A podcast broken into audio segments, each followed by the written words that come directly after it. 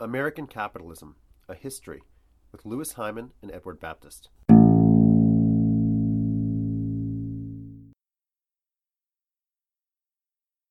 The colonial period was not inevitable.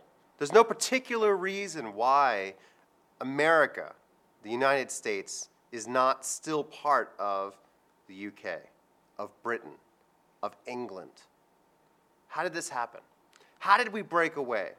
And what part did capitalism play in the formation of this experiment that is the United States?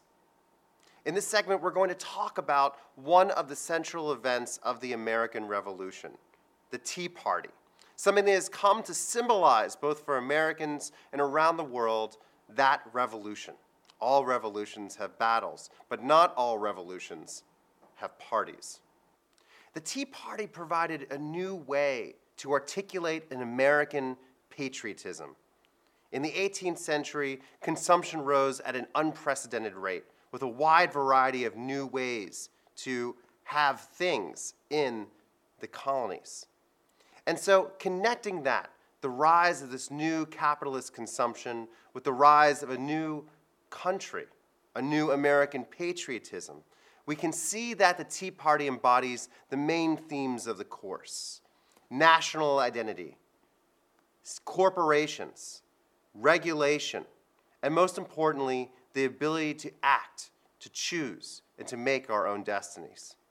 The question is, after all, how could the revolution occur at all? How could the Sons of Liberty gather up and overthrow the most powerful empire in the world? And why did it happen at that particular time? In 1760, Benjamin Franklin wrote about just how impossible it was for the American colonies to work together. The colonies, he said, quote, have different forms of government, different laws, different interests, and some of them different religious persuasions and different manners. That is a whole lot of difference.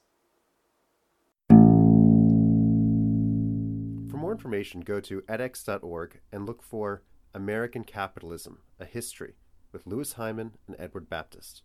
Or go to facebook.com slash American Capitalism MOOC. This podcast has been brought to you by Cornell X from Cornell University.